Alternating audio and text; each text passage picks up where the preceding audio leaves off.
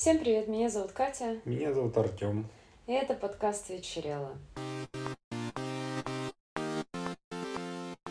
Я не придумала сегодня ничего более интересного, чем странные профессии. Ну как, а, в принципе, это всегда идет как-то в сочетании с редкостью, ну, потому что, как правило, на странные работы идет не так много людей. Ну, Но да. редкие профессии бывают при этом еще и ну, такими сложными, прикольными. Они не столько странные, сколько там мало специалистов.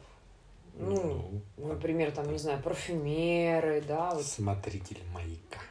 Но вот это уже ближе к странному.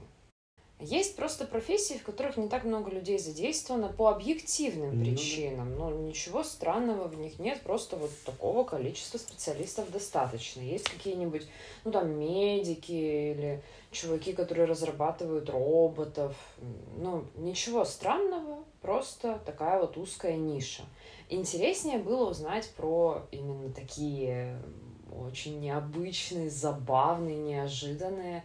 И да, я нашла такое. Наверное, пограничным является, да, пограничной является специализация IT-евангелист.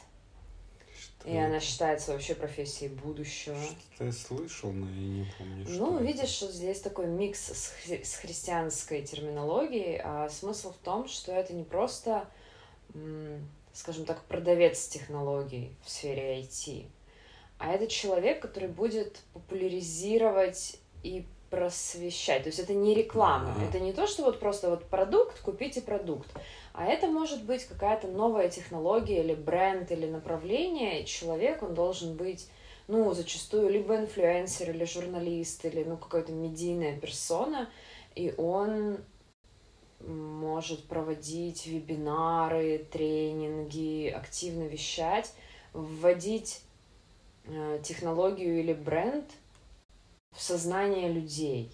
Соответственно, он как проповедник. Но такие уже есть. Да. И считается, что теперь, когда IT-технология развивается, и ну, вот сейчас же очень активный искусственный интеллект, возможно, они там в рукаве держат еще какие-то козыри, но мы же не знаем всех наработок и, скажем так, вырисовывающихся перспектив. И вот такие чуваки, они как раз нужны для того, чтобы не идти по пути просто маркетинга, потому что нередко это даже не не про напрямую зарабатывание денег. То есть это не такой товар, который ты просто взял и купил, а ты вот должен именно быть осведомленным, войти в контекст. Это какая-то гораздо более комплексная история. В этом есть немножко сектантское что-то. Да. Но я думаю, такие чуваки, они во многом работают по принципу коучей, которые Ну, такие все... Пенсионеров учат, как документы печатать. Ну, это хорошее начинание, да. Я, я надеюсь, какие-то пониже уровнем евангелисты снизойдут и до пенсионеров. Ну, кто-то же уже этим занимается. Это же делают. Да? Конечно, учат в интернете сидеть, компьютер включать. Ну, ну, это хорошо, Да. классно. Ну, в общем, я как минимум зацепилась за такое креативное название. Думаю, так оно и задумано. Сработало. А Дальше уже идут другие специалисты. Сыщик собак. В данном случае речь не идет о пропавших животных. Это в скандинавских странах есть налог на домашних животных. И некоторые люди скрывают факт того, что у них есть собаки. И этот специалист должен Ух обнаружить Ты шпионская что да-да-да-да-да. Он такой детектив, дедукция. Он должен вычислить собаку. В принципе, примерно так. Он умеет лаять по собачьи. Он умеет по типу лая определять породу. Там потому что я, я не вникала в законодательство, там, возможно, от размера животного Ну, что-то зависит да. и все такое. Возраст, потому что, ну, там, может, какая-нибудь есть специальная ветеринарная страховка или что-то. Короче, да, он по голосу может определить и возраст, и породу. Вау. Вот, так- такие вот ценные люди. В принципе, многие такие профессии, они, ну, может быть, забавные и странные сами по себе, но они требуют уникальнейших навыков. Вот я сейчас дальше буду перечислять, и это действительно, вот это мечта. быть человеком, который в чем-то разбирается реально как один из лучших. Это вот это чувство, что ты нашел свое призвание, мне кажется, это дорогого стоит. Потому что просто специалистов в таких популярных сферах их довольно много. Ну да. Педикюрщик коров. Ну, это, наверное, больше тут, тут не про призвание, а просто сам факт, что им делают педикюр. Ну Он поддерживает копыта крупного рогатого скота порядке. Ну, их же не подковывают, но надо Ну, следить равно, их, за да, там, да. тоже нарастает. Да, все вовремя счесывать, обрабатывать, там, может быть, какими-нибудь составами натирать. Вот. Очень модное мы с тобой обсуждали про мирмикарии, вот эти муравьиные фермы. Ты думаешь, как вот они возникают? Нет, ну наверняка существуют какие-то же, да, вот эти вот типа яйца, ну когда Ну тебе... да. А, Ну, бывают, в общем, разные варианты. Иногда продаются полностью готовые с уже живыми муравьями. И вот для таких задач существует ловец муравьев. Он собирает и отбирает насекомых, потому что он же не может набрать Не, ну, случае, Он должен соблюсти баланс. матку э, всегда собирают где-то. естественно, матку собирают, но он выстраивает целую колонию, то есть он должен шарить в муравьях и отобрать всех необходимых для экосистемы, чтобы она не разрушилась в ожидании, пока вылупятся и там обучатся. Понимаешь, да? Да. Ну, то, о чем мы слышали, обниматель панд. Да, это неплохо. Это вообще супер. Это вот, вот, вот я не могу выбрать смотритель маяка, обниматель панд. Ну, что выбрать? на маяке, что Я не уверена, что им там понравится. Но вот панды такие мишки, что им нужна тактильность. Если Да. для людей это работает просто как бонусный окситоцин, ну, без этого мы ну, живем. Хотя, знаешь, если честно, я думаю, если людей бы всех э, вовремя и качественно обнимали, мы бы тоже, как и панды, были бы в более хорошем настроении и дольше бы жили. Потому Может что это быть. основная задача, зачем они обнимают панд. Мгм. Также существуют тестировщики водных аттракционов. Ой, класс. Когда запускают аквапарк, перед тем, как туда запускать людей, он проверяет на удобство и безопасность. То есть, в принципе, это сопряжено с определенными рисками. Ну, я не думаю, что смертельными, но он может себе там, не знаю, Ну, попу можно отцарапать. что-нибудь, да. да.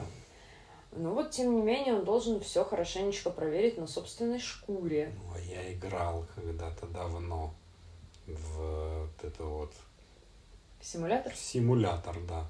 Аттракционов там тоже строишь что-нибудь, строишь, запускаешь тестовую тележку, она такая и улетела. Все сломала. В Англии существует профессия тремедатор. Что это? Это человек, который стоит в очереди за распродажей. А, ну тут я часто такое слышал, да. Ну вот в Советском Союзе были стояльщики в очередях, но это не было как профессия, это просто вот Ну да. с тобой мог договориться Ну, человек. не только, улице. когда новые айфоны выходят, там тоже у них можно купить себе место в очереди. Кто-то Ну вот постоял, ты такой, оп, здесь говорят о том, что, ну, в статье, которую я нашла, что можно неплохо зарабатывать, если хорошая распродажа, вот, например, действительно за каким-нибудь новейшим айфоном, до 40 долларов в час можно зарабатывать за это Ну все. да, у нас есть такая тема не только в магазинах, а когда ты идешь в какой-нибудь орган, налоговый или где-то еще, где справки. Ну, МФЦ там все равно поток там ты пройдешь. А есть места, где ты приходишь в 6 утра, занимаешь очередь, записываешься на листочек. Мгм. Там всего пару часов приема, и не все пройдут. И вот там тоже можно постоять за денежки. Ну, конечно, не за такие большие, но Не, ну слушай, лучше, Да. чем ничего, так-то неплохо. Сырный слушатель. что? Это человек, который работает с пармезаном. Он берет головку созревающего сыра и ударяет по ней специальным молоточком. И по тому звуку, который он слышит, он определя... определяет э, зрелость сыра. Я вообще не знала об этом. В смысле, я думала, там просто есть какой-то технологический процесс по часам, по дням и примерно все. Не, ну может все равно это есть что-то роботизированное. Это же речь идет о каких-то настоящих по старым технологиям сделанных, наверное. Ну, наверняка. Вряд на заводе на каком-нибудь. Ну, да, да, я тоже, конечно, представляю какой-нибудь э, альпийский луг, э, живописную ферму и все такое, да. Но это так поэтично, прелестно. Да. Существуют работники для наказаний. Вот это, кстати, мне очень понравилась. Крутая тема. В общем, в какой-нибудь крупной корпорации э, клиент остался недоволен одним из работников, катает везде жалобы и требует от начальства, чтобы они наказали, заставили извиниться, ползать на коленях, рыдать, клясться. Ну вот просто, да, как Так. какой-нибудь вот супер мерзкий заказчик. Ну, например, он там миллионы приносит корпорации. Тогда вместо того, чтобы трогать, ну, а возможно, ну, это может происходить так, что он этого чувака не видел в глаза, они могли где-нибудь переписываться, Мгм. еще что-то. И в такой ситуации они не трогают своего работника, они там потом разберутся с ним сами, но они берут наемного человека, который специально для наказаний существует, приводят его в переговорную с клиентом, орут на него, топочут Но, ногами, бьют бумажкой по голове. Клиент доволен, чувак получил деньги, работнику психотравма не нанесена. Ну, А, это странно. это странно, но мне показалось это так мило. Я, конечно... Ну вот это можно ходить, как бы чуть-чуть в жизнь окунаться, с- когда с маяка идешь, пант обнимать, заходишь еще, чтобы тебя наказали Чтобы тебе пизделей раздали немножечко, потом сбалансировать. Пошел, успокоился и снова на маяк. Да. Ну и понятно, существуют еще всякие такие профессии, про которые мы тоже, вероятно, слышали, про переворачивателей пингвинов, про утрамбовывающих в японском метро людей, чуваков. Ну да, да. Но это, мне кажется, просто про это я слышала не единожды. Ну, это когда-то, да, было необычным. Сейчас уже все их видели, все знают. Да, да, да, благодаря интернету уже много роликов и много информации, и пока я читала вот эти вот статьи про профессии, я узнала, как правильно называется работник крематория – кремулятор. А, ну. Я, у меня просто лежит в отложенных книжка такого, с таким же названием, но я Да. не, не знала, что это слово значит. Ну, думаю, вот доберусь и узнаю, но узнала экстерном. Короче, мне показалось забавно. Работник для Да, это наказания. интересно. И мы переходим к фильму, который эм, анонсировался недавно у нас в телеграм-канале. Подписывайтесь для информации. Там абсолютно нет никакого спама, только необходимое для того, чтобы был а, Dolby Surround с нами, так сказать. Фильм, который мы посмотрели, называется «Реинкарнация сбой системы», но это наша локализация. Он называется вообще «Chariot», то бишь «колесница», и в данном случае как-то очень по-торошному это звучит, но я не знаю, что вкладывали создатели. Информации о фильме особо нет, потому что ну, он был не очень сильно высокобюджетным, с не очень... вот тут я сейчас посмотрю, что за режиссер. Он снял до этого фильм «Чудовище» еще. Ну, там практически ничего такого и нет. Да, довольно мало всего, по крайней мере, далеко не все вообще было представлено в переводе на русский. Но из кастинга здесь Томас Манн и Джон Малкович из таких вот. Томас Манн играл в основном всяких таких вот не- недотеп пацанчиков. Здесь, в общем-то, примерно такой же, но только он уже не совсем пацанчик. Ну, он же взрослее. Он уже стал постарше, но бровки его заставляют его все еще быть таким немножечко омешкой. Простите за.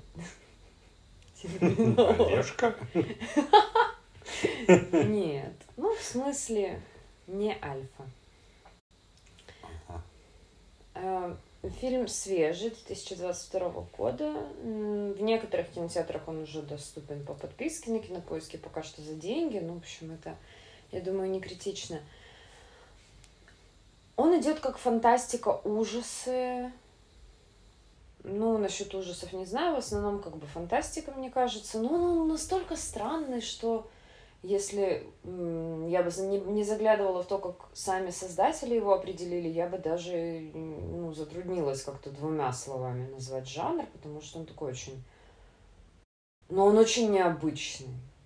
Мы, наверное, каждый раз повторяем, что мы любим хотя бы что-нибудь, пожалуйста, необычное. Мы согласны да. простить вам массу недочетов, но ну, удивите нас. Вот здесь получилось именно так, потому что ну, не, не кажется, что он безупречен, там много неотвеченных вопросов остается, но, тем не менее, зрительский experience все равно очень неплохой.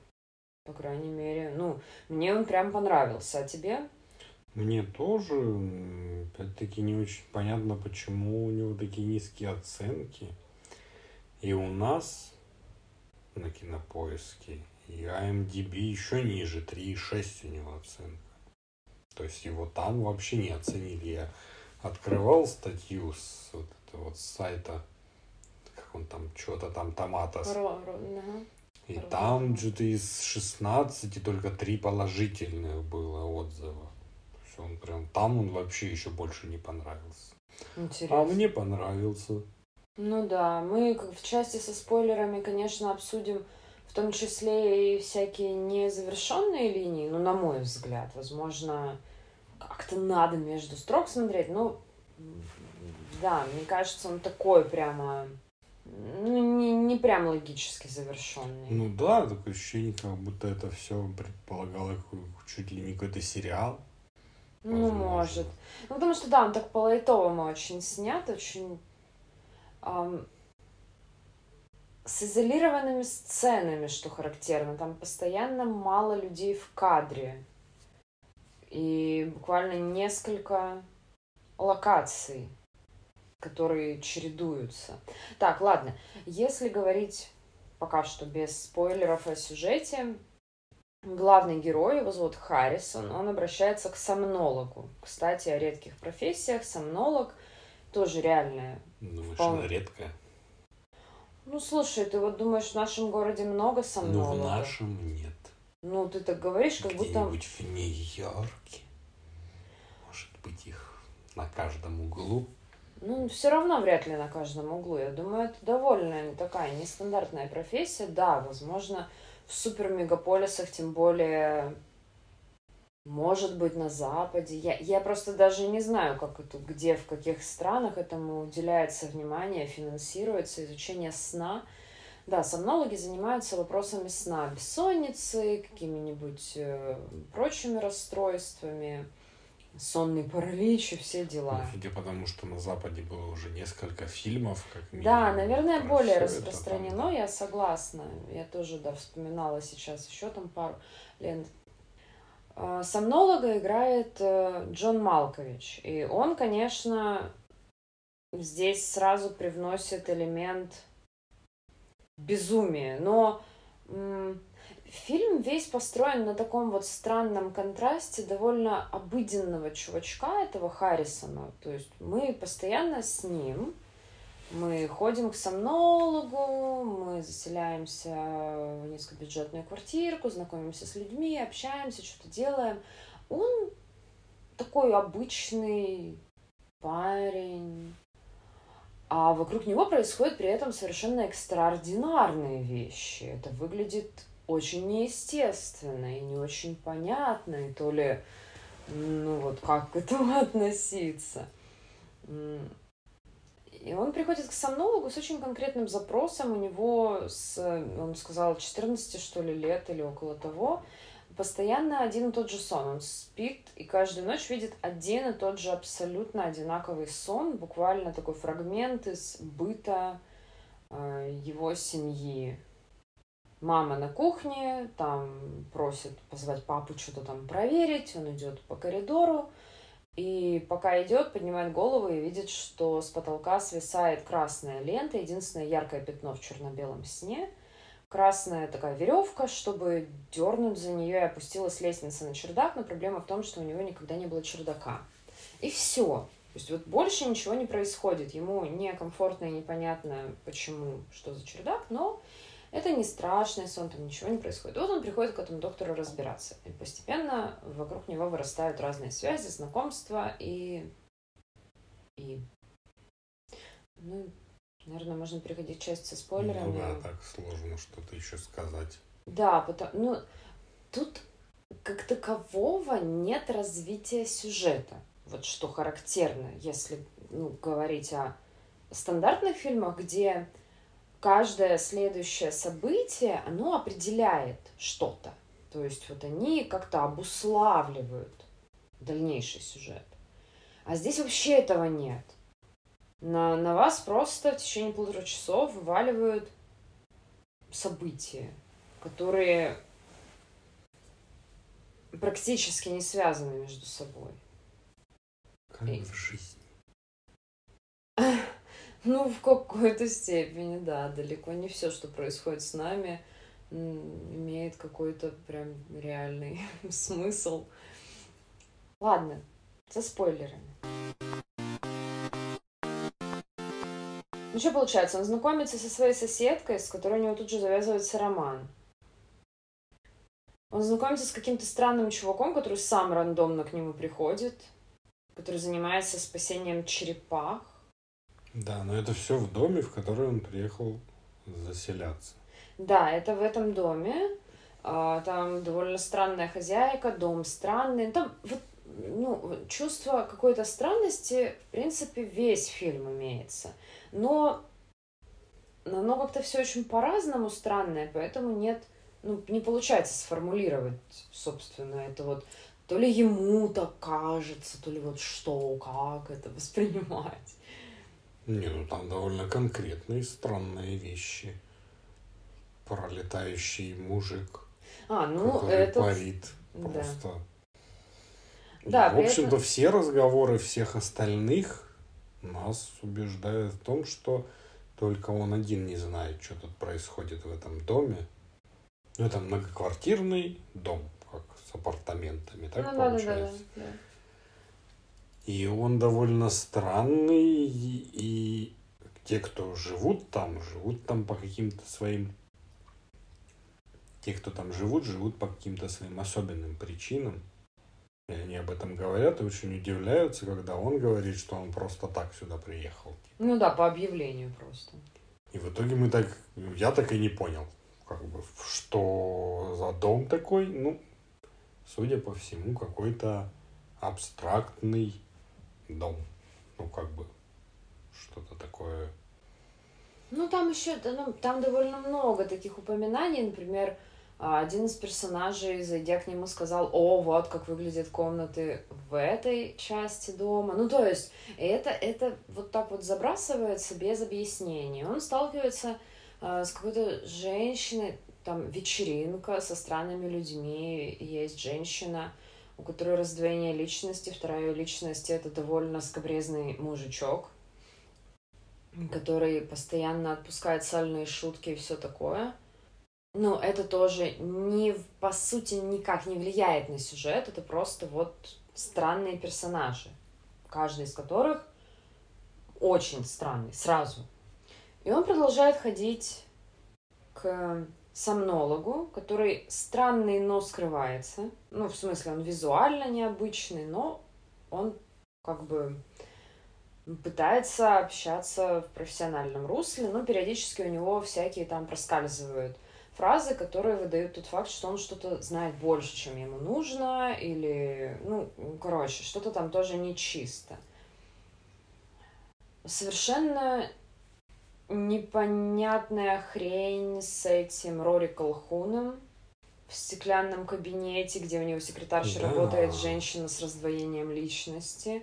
То есть они все как бы переплетены между собой неочевидными связями, и вот есть такой чувак, которому, ну, вот он, ему Мария, девушка нашего главного героя Харрисона, посылает почему-то э, довольно странное видео для кинопроб, где она толкает очень такой поточный монолог необычный. В общем, это не, не, не совсем типичные пробы, очевидно.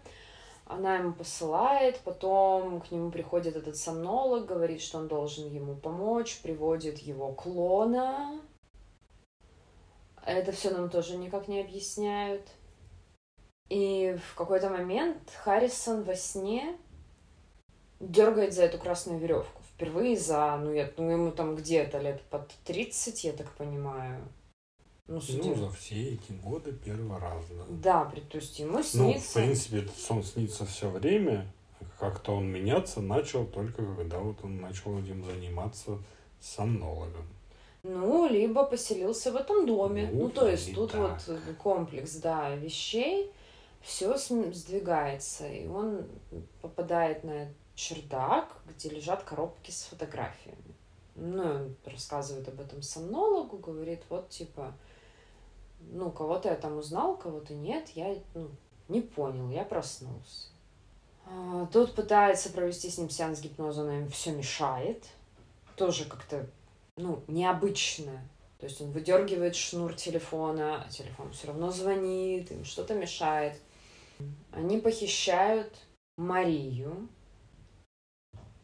Она приходит к этому Рори Колхуну, которому посылала свое видео и нам, э, он сидит в стеклянном кабинете, и нам показывают, как она через дверь в коридор проходит в кабинет, но она не появляется в кабинете, и он да. даже не оборачивается. То есть она проходит в дверь, и все.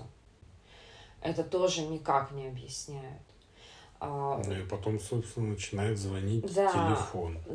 Харрисон начинает получать телефонные звонки, где с искажениями, как будто непонятно откуда, она просит его помочь ей.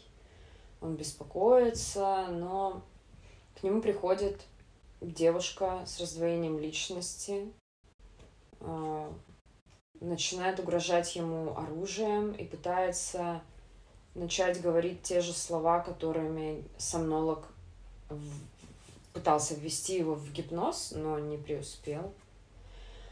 В итоге его скручивают и увозят в какое-то очень странное место, в огромную башню в черноте. Ну, это похоже на какой-то, как вот эти вот хранилище для зерна. Элеватор. Ну, Элеватор. Да, да. Но все это очень вот мрачно, в кромешной тьме. Его кладут на кушетку, он привязан, у него заклеен рот. И сомнолог Джон Малкович снимает свой парик. Он все это время был с безумно рыжими волосами. Это так не монтировалось с его седой щетиной на лице. Это было так странно Они все. прям красные. Ну да, да, да, прям вот как вот хну передержать. Даже не знаю, очень вот ну, то есть максимум неестественности, это прям вот выкручено. Он снимает этот парик и начинает произносить такую притчу про трех братьев, которые хотели остановиться на постоялом дворе, и там с них взяли сколько-то монет. Но это такая схоластическая загадка, где нас вводят в заблуждение просто вот словословием. Там как бы вот... Но это же и было то, что он говорил, что ввести его в гипноз. Да. да. И то, что эта девушка пыталась сказать. Да. То есть это какая-то да. вот пароль. Да, в итоге там они начинают это вот жонглировать монетами. Один столько дал, другой там дал на чай, а потом получилось столько, а куда же делась монета? Хотя ну, там, да, да, там очень быстро, э, если не паниковать, а спокойно вслушиваться, там понятно, в какой момент тебя обманули, где потеряли вот нужный арифметический момент, и теперь ООО, ну вот, наверное, вы поняли, все знают такие Ну всякие. да, ну это же классическое, когда кто у нас это звучало как, ну конкретно с цифрами я не помню, но в смысле того, что у тебя было там сколько-то рублей, ты что-то занял двум людям, они там что-то там друг другу отдали как-то, потом отдали тебе, у тебя на рубль больше получилось. Ну как да, так? да, да, да, да. Есть такие загадки, я тоже из детства помню, они были причем даже во всяких сборниках с головоломками, математическими задачками, всякой вот на логику. Да. И когда он все это договаривает до конца, а, Гаррисон просто резко обмекает, вырубается, и они оказываются в черно-белом мире его сна на чердаке И сомнолог объясняет ему, что вот есть эта система, в которой они живут, мы все рождаемся, умираем, и вот здесь хранилище этих фоток людей. И, как правило, все работает безотказно, но иногда что-то вот идет не так, и тогда у тебя идет этот повторяющийся момент. Я сегодня днем специально еще раз пролистала фильм, чтобы проверить кое-какие свои догадки. Так. я сейчас поделюсь кое-какими. Ну, давай. ну, в общем, он поджигает, обливает бензином эти коробки, поджигает, а наш персонаж спускается по лестнице, наблюдая, как все охватывает пламя. При этом у этого фильма есть еще начало и конец. Первая, ну как бы нулевая глава и последняя глава, которые не, не про этих персонажей. В нулевой главе мы видим мужчину в 1820 году, который живет в хижине и видит на горизонте что-то техногенное, несвойственное этому времени, а потом к нему приходит человек в странной маске с клювом и такую же маску надевал на себя сомнолог, он же Джон Малкович, когда читал притчу Харрисону. То есть это вот эти вот чуваки, которые, видимо, занимаются проблемами с временем и циклами перерождения, поэтому у нас и назвали реинкарнация. Ну, в принципе, там есть, там э, фильм, он как бы поделен на главы, и там есть про реинкарнацию. Ну, собственно, нулевая глава так и называется. Да, реинкарнация, потом вот этот элеватор назывался станция реинкарнации, то есть наши не прям из пустого места взяли это слово, окей, зато спасибо им, я считаю. Вот, и это нам просто показывает, ну, сначала, ну, ничего не понятно, и, ну, сильно понятнее не становится, но как минимум нам демонстрирует, что так, что-то там у них. Эм, и там тоже черно-белое все. Мне кажется, это много значит. Ну, что это тоже сон? Я бы сказала наоборот. Я сейчас поделюсь с тобой этим. А потом, вот мы все уже посмотрели, и в конце типа снова называется «Воссоединение любимых». Оно же так было, только «Воссоединение любимых два» или «Возлюбленных», ну типа «Белавд», ну, по-моему, в оригинале. А, и такое же было, когда он встретил Марию. И она была той девушкой на фотографии, которая сжигал сомнолог ну, на чердаке. А тут, получается, двое э, людей, мужчина и женщина, едут на ну, в гости, в машине, обсуждают бытовые вопросы. Их встречают друзья, хихи, ха-ха, и там, видимо, не все из участников знакомы со всеми. И со второго этажа в этом доме спускается женщина, и женщина, которая приехала на машине, смотрит на нее, они все замирают, и, в общем, какой-то такой вот момент, таинственно улыбаются. И, в общем, я думаю, можно догадаться, что это примерно такой же сбой системы, когда вот встречаются какие-то такие триггерные точки, два человека, из-за которых все засбоит. Ну да. Ну и они узнают друг друга. Ну, я не думаю, что это прямое узнавание. Но в тебе, видать, что-то так ёкает, что ну, типа того. Да, я думаю, имеется в виду примерно так, потому что, ну, конкретно в случае с Харрисоном и Марией там же не было такого, что он... Может, они души друг друга узнали. Ну, Потому что они друг на друга тоже смотрели, когда познакомились. Особенно он. Да. Сильно в шоке. Да, да, смотрят друг на друга в шоке, но я так подозреваю, оно не ну, не вербализируется. Ну. Короче, вот эта вот разница между черно-белыми картинками и цветными, мне показалось, что черно-белое это как раз реальность. Черно-белое это настоящий мир. И, возможно, там какой-то смысл в том, что он то ли должен был умереть тогда, и был у него чердак, и он залез на него и нашел какую-нибудь коробку с фотками. И, может, там случился пожар в доме, например. А он вместо того, чтобы переселиться, ему так засела в голову картинка тетеньки с фотки, потому что он подростком был, это не была его какая-то реальная возлюбленная что у него почему-то это вот затроило в башке, он окунулся в этот странный мир, он же, получается, как бы, он приходит к сомнологу, обращается к специалисту, но при этом он как бы ниоткуда, ему нужно найти жилье. Не, он говорил, что он приехал из другого города специально Ну, это всегда этому... все так, это все абстрактно Ну очень да, сильно, но он, получается, такой человек ноль. И вот отсюда начинается вся его история. Вот тут он знакомится с людьми. То есть он прям вообще без предыстории. И мне кажется, это вот что-то такое, что ты должен был умереть и спокойно отправиться дальше там своей душой или энергией, неважно, ну каким-то вот. А у тебя что-то вот засбоило. У тебя в голове мозг зацепился за какой-то образ, и пошла-поехала вот эта шизофрения, потому что оно не зря такое неадекватное все, это не может быть как в реальности. Ну а в начале тогда то, что было черно-белое с этим ковбоем. Что там за на горе светящийся объект? Вот этого я не знаю. Тебе подходит такой ответ? Нет, серьезно, это я тоже думала. Вот прямо у меня не получилось. Если с этими получилось, и, допустим, эти, они, может, в машине должны были разбиться, но теперь приехали куда-то в гости, вот она там встретила тоже какую-то бабу. Там же тоже цветное, сейчас все тоже будет такое, все из себя необычное. Я вот это так восприняла, как следующий чувак, у которого случился сбой. Чувачиха. Мгм. Чувиха из слова, господи, я уже забыла. Ну, я думал по-другому. Потому что, опять-таки, тот фильм, над которым можно раз, поразмышлять.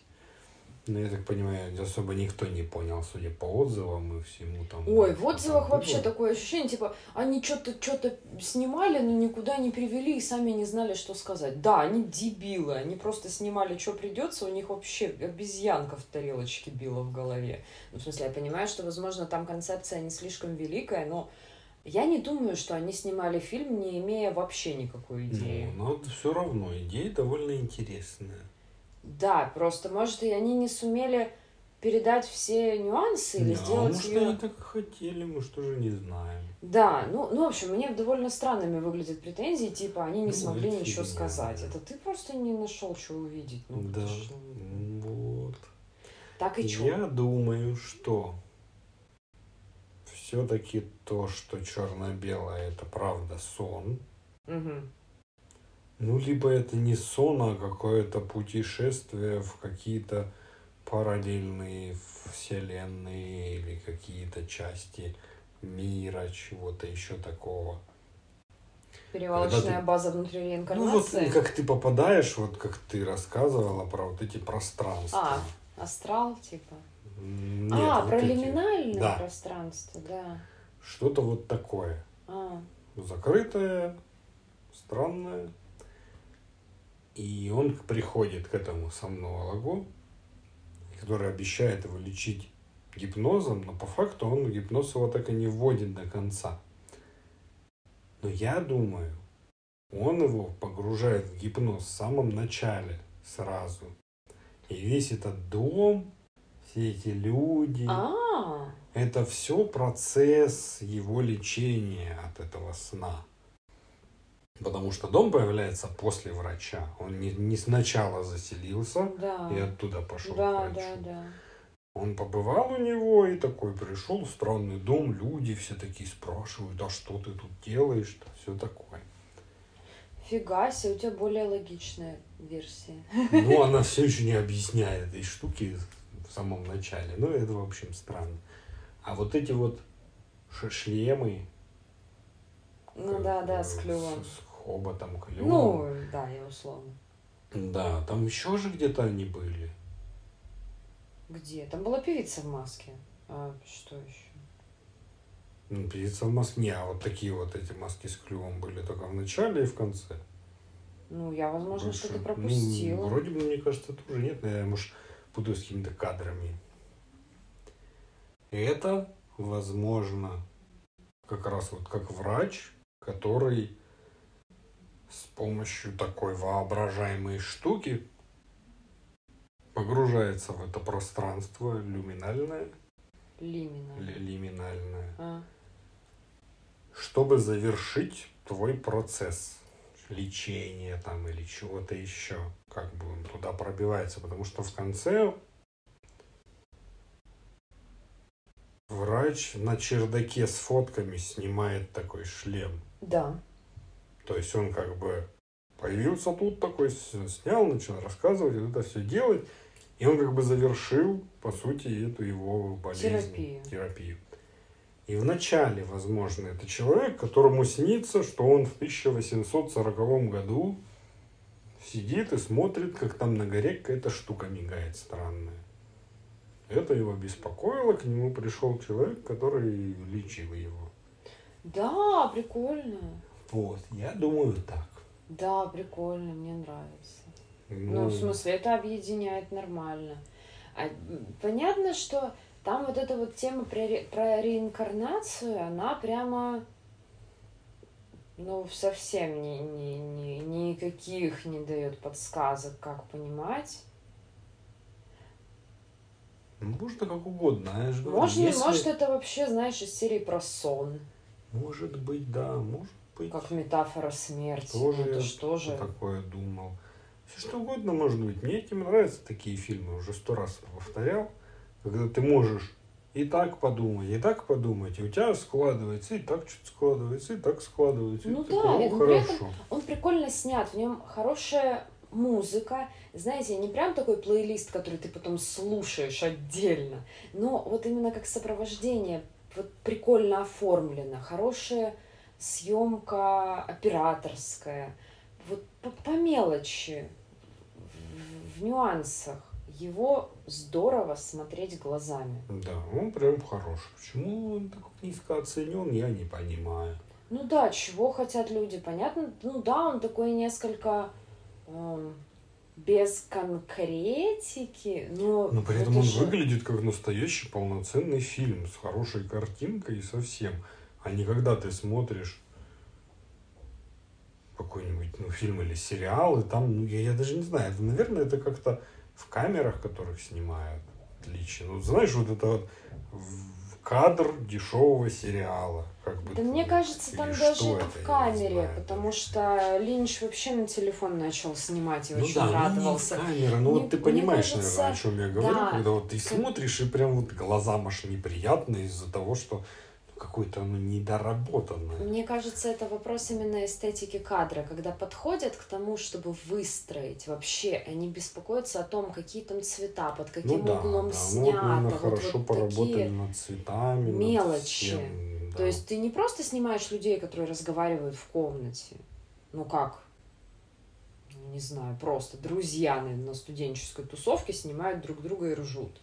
А ты, даже если это не претендует на артхаус и великое искусство, но ты это делаешь как-то в рамках своей задумки. Ну да. То есть ты придаешь значение, в том числе и визуальному компоненту. Тут, мне кажется, хорошо все. Да, они прям И он интересный, и ты, и там нет таких пустот, над которыми ты скучаешь. Он очень динамичный, там все время происходит, Да, там все время реально разговоры. всё время. И не тупые, опять-таки, диалоги, вот к чему обычно цепляются. Ну да, диалоги для чисто воздух, когда ни о чем. Себе. Здесь все, Все в тему, да. да.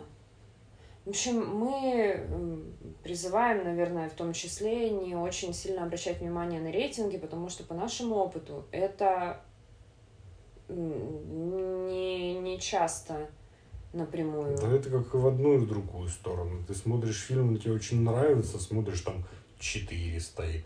Смотришь фильм, вообще непонятно, на, на что тут смотреть. 7-8 стоит. Как? Кто и Не, поставил? ну накручивают, возможно, если Ну, новинки, я но в данном но случае... так не новинки, что же? Ну да. Не, это я просто сейчас эскортницу вспомнила, Это которую да. мы посмотрели с полным Ой, ужасом на лице. ой, да. Просто зачем это было снимать? Что это за говно? Ну, Опять же, кому-то может нравиться, но я убеждена, что это на- накрученная Ну, оценка. Да сто процентов. Это просто это настолько нереально плохо, что ну я не верю, что так много нашлось ценителей. Много эскортниц посмотрели, и им профсоюз сказал оценки хорошие поставить. Сто процентов так и было. Ну, в общем, да. Дело, в общем-то... Главное, чтобы костюмчик сидел. А я решил сегодня рассказать о такой смеси древнего с нынешним. Вот мы говорим про космос, мы смотрим, наблюдаем, как Илон Маск испытывает свою самую большую ракету. Она взорвалась, кстати, вчера. Не, не смогла далеко пролететь. Ну, ладно. На ней потом на Марс полетят, на Луну полетят. Вот скоро тоже наши на Луну. Ну, в смысле, они ее сейчас э, Они доработают? испытывают, да, ракету, чтобы она в итоге летела на Луну и на Ну, Марс. окей. мгм. Лунные модули мы там будем строить, чего-то там еще. В общем, у нас столько дел важных. Но при этом мы все еще продолжаем не знать, что у нас творится на Земле. Как вот мне не дает покоя эта история, когда-нибудь отдельно расскажу. Про бурение я тоже Про думала бурение. про нее недавно. Там вплоть до того, что это же было не так давно, его закрыли в 90-х по факту, ну, добурили там в 70-х, 60-х. И все были шокированы, узнав, что на глубине там этих 12 километров температура в разы выше, чем все думали. Ну, то есть там огромные какие-то градусы просто. Хотя Что там 12 километров? В общем, мало чего мы знаем. И как оказывается, у нас живут племена неизвестные. Ну, они более-менее известные, но как у них А что устроено. А я вот что про всех расскажу. Прям про всех. Расскажу про тех, которые меня в принципе зацепили, чтобы Мгм. взяться за эту тему. Это сентинельцы. Северный Сентинел. Остров, ну, как бы, принадлежащий Индии, но он как бы в стороне. То есть, если вот так на карту смотреть, вот Индия, Индийский океан, и справа есть квадратный практически остров. 56 километров, по-моему, квадратных. Мгм. Не очень большой, по сути. Там живут, живет племя. Негритосы. Это официальное название группы, эм, ну, не расы, именно группы. По сути, это последние потомки древних людей, которые живут, как бы вот они все еще как бы не смешавшие кровь с кем-то еще, вот они настоящие древние люди. Охренеть. Ну, то есть при этом они, ну, очевидно, не... Ну, не пятикантропы, в смысле, они примерно как мы. Ну, по виду, в принципе, да. У них нет таких каких-то анатомических Нет, отличий. не- Они не- не не эволюционировали настолько, благополучно. да, да. По сути, вот этим людям, которые живут в, на этом острове, а, предполагается, что это племя, которому 30 тысяч лет. Неплохо. Они живут там на этом острове. Их обнаружили там в 60-х, 70-х годах случайно.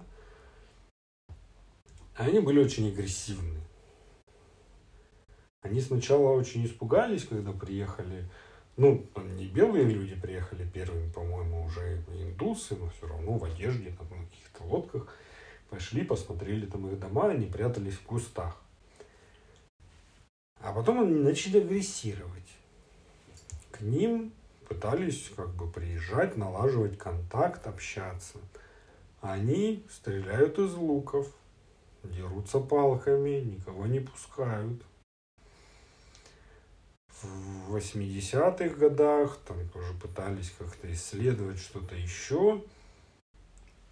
Они убили двух гидов из луков, подстрелили оператора, который пытался снимать издалека все это.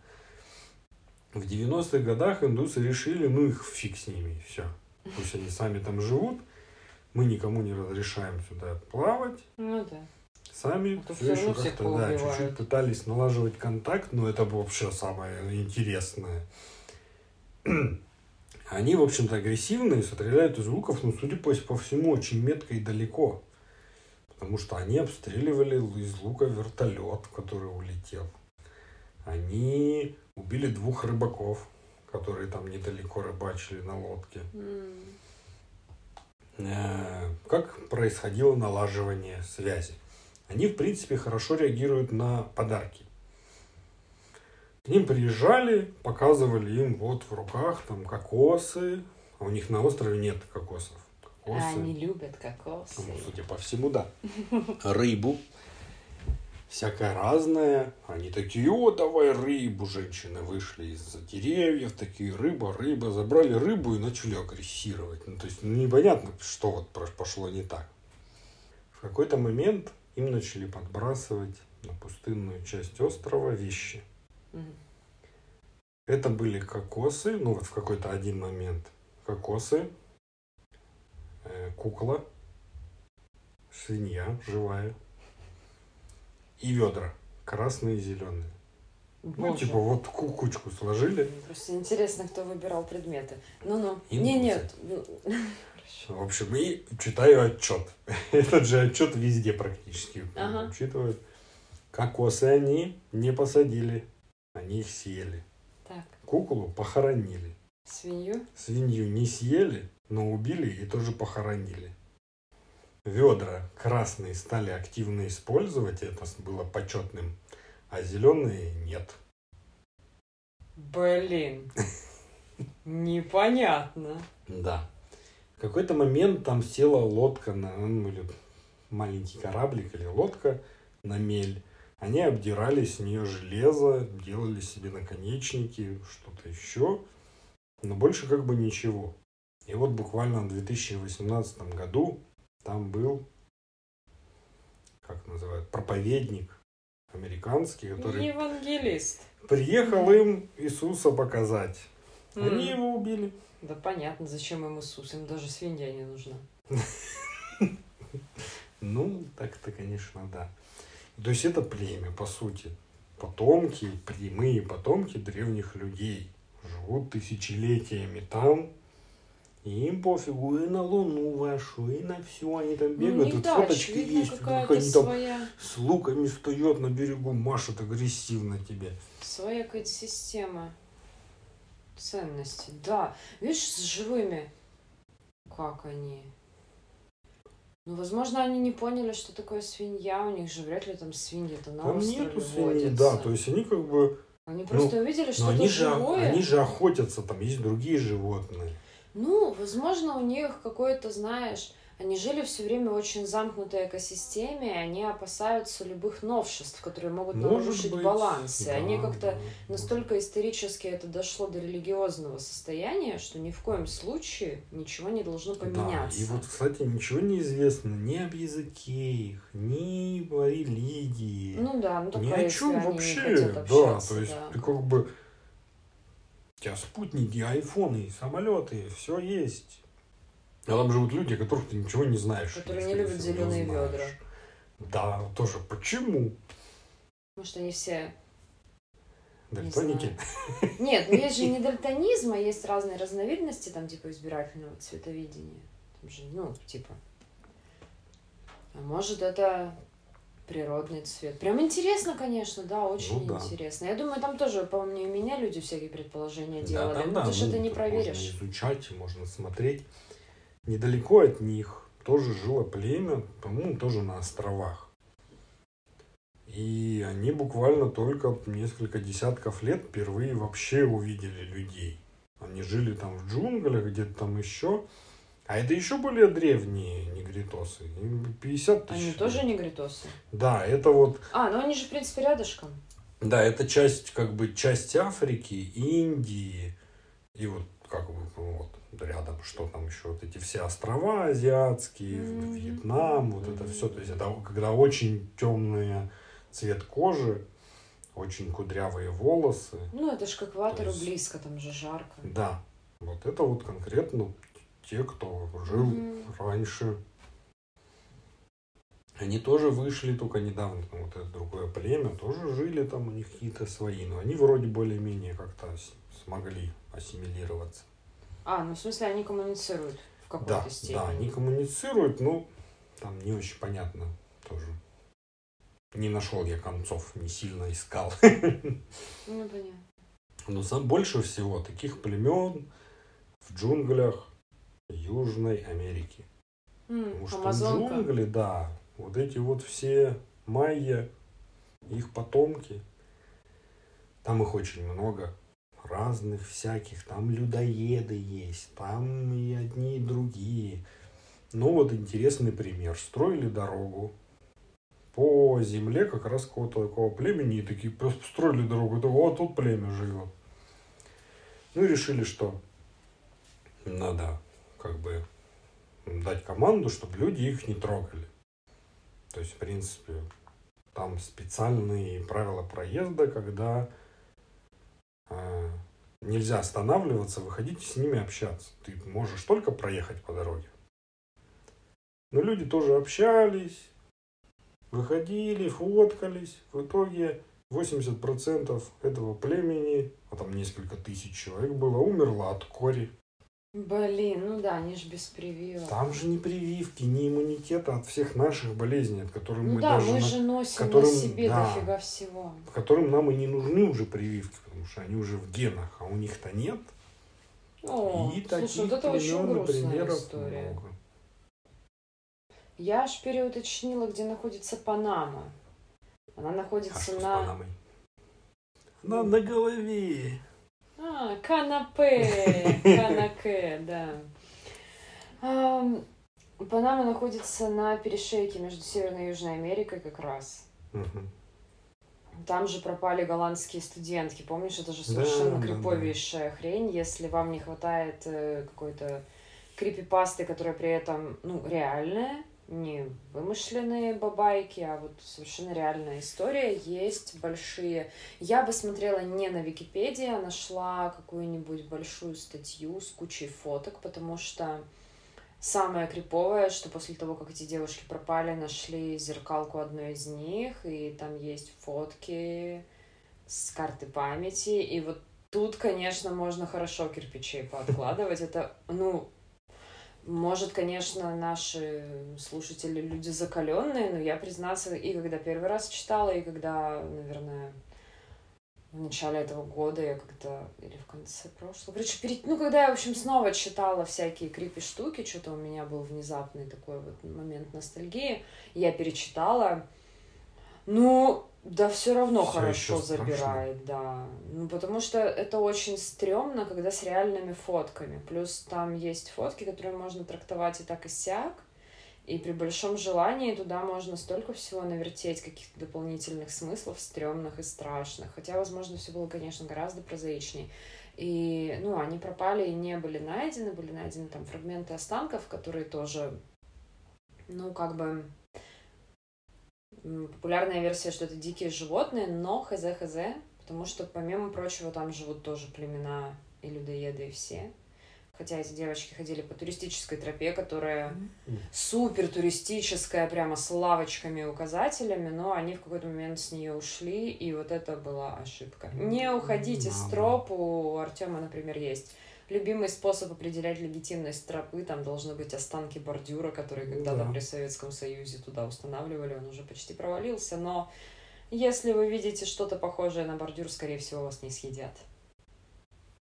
Но мы не гарантируем. Но нас пока не съели. Вроде бы. Немножечко интриги. Чьи голоса вы слышите? А вы слышали голоса Кати? И Артема. Всем пока. Пока.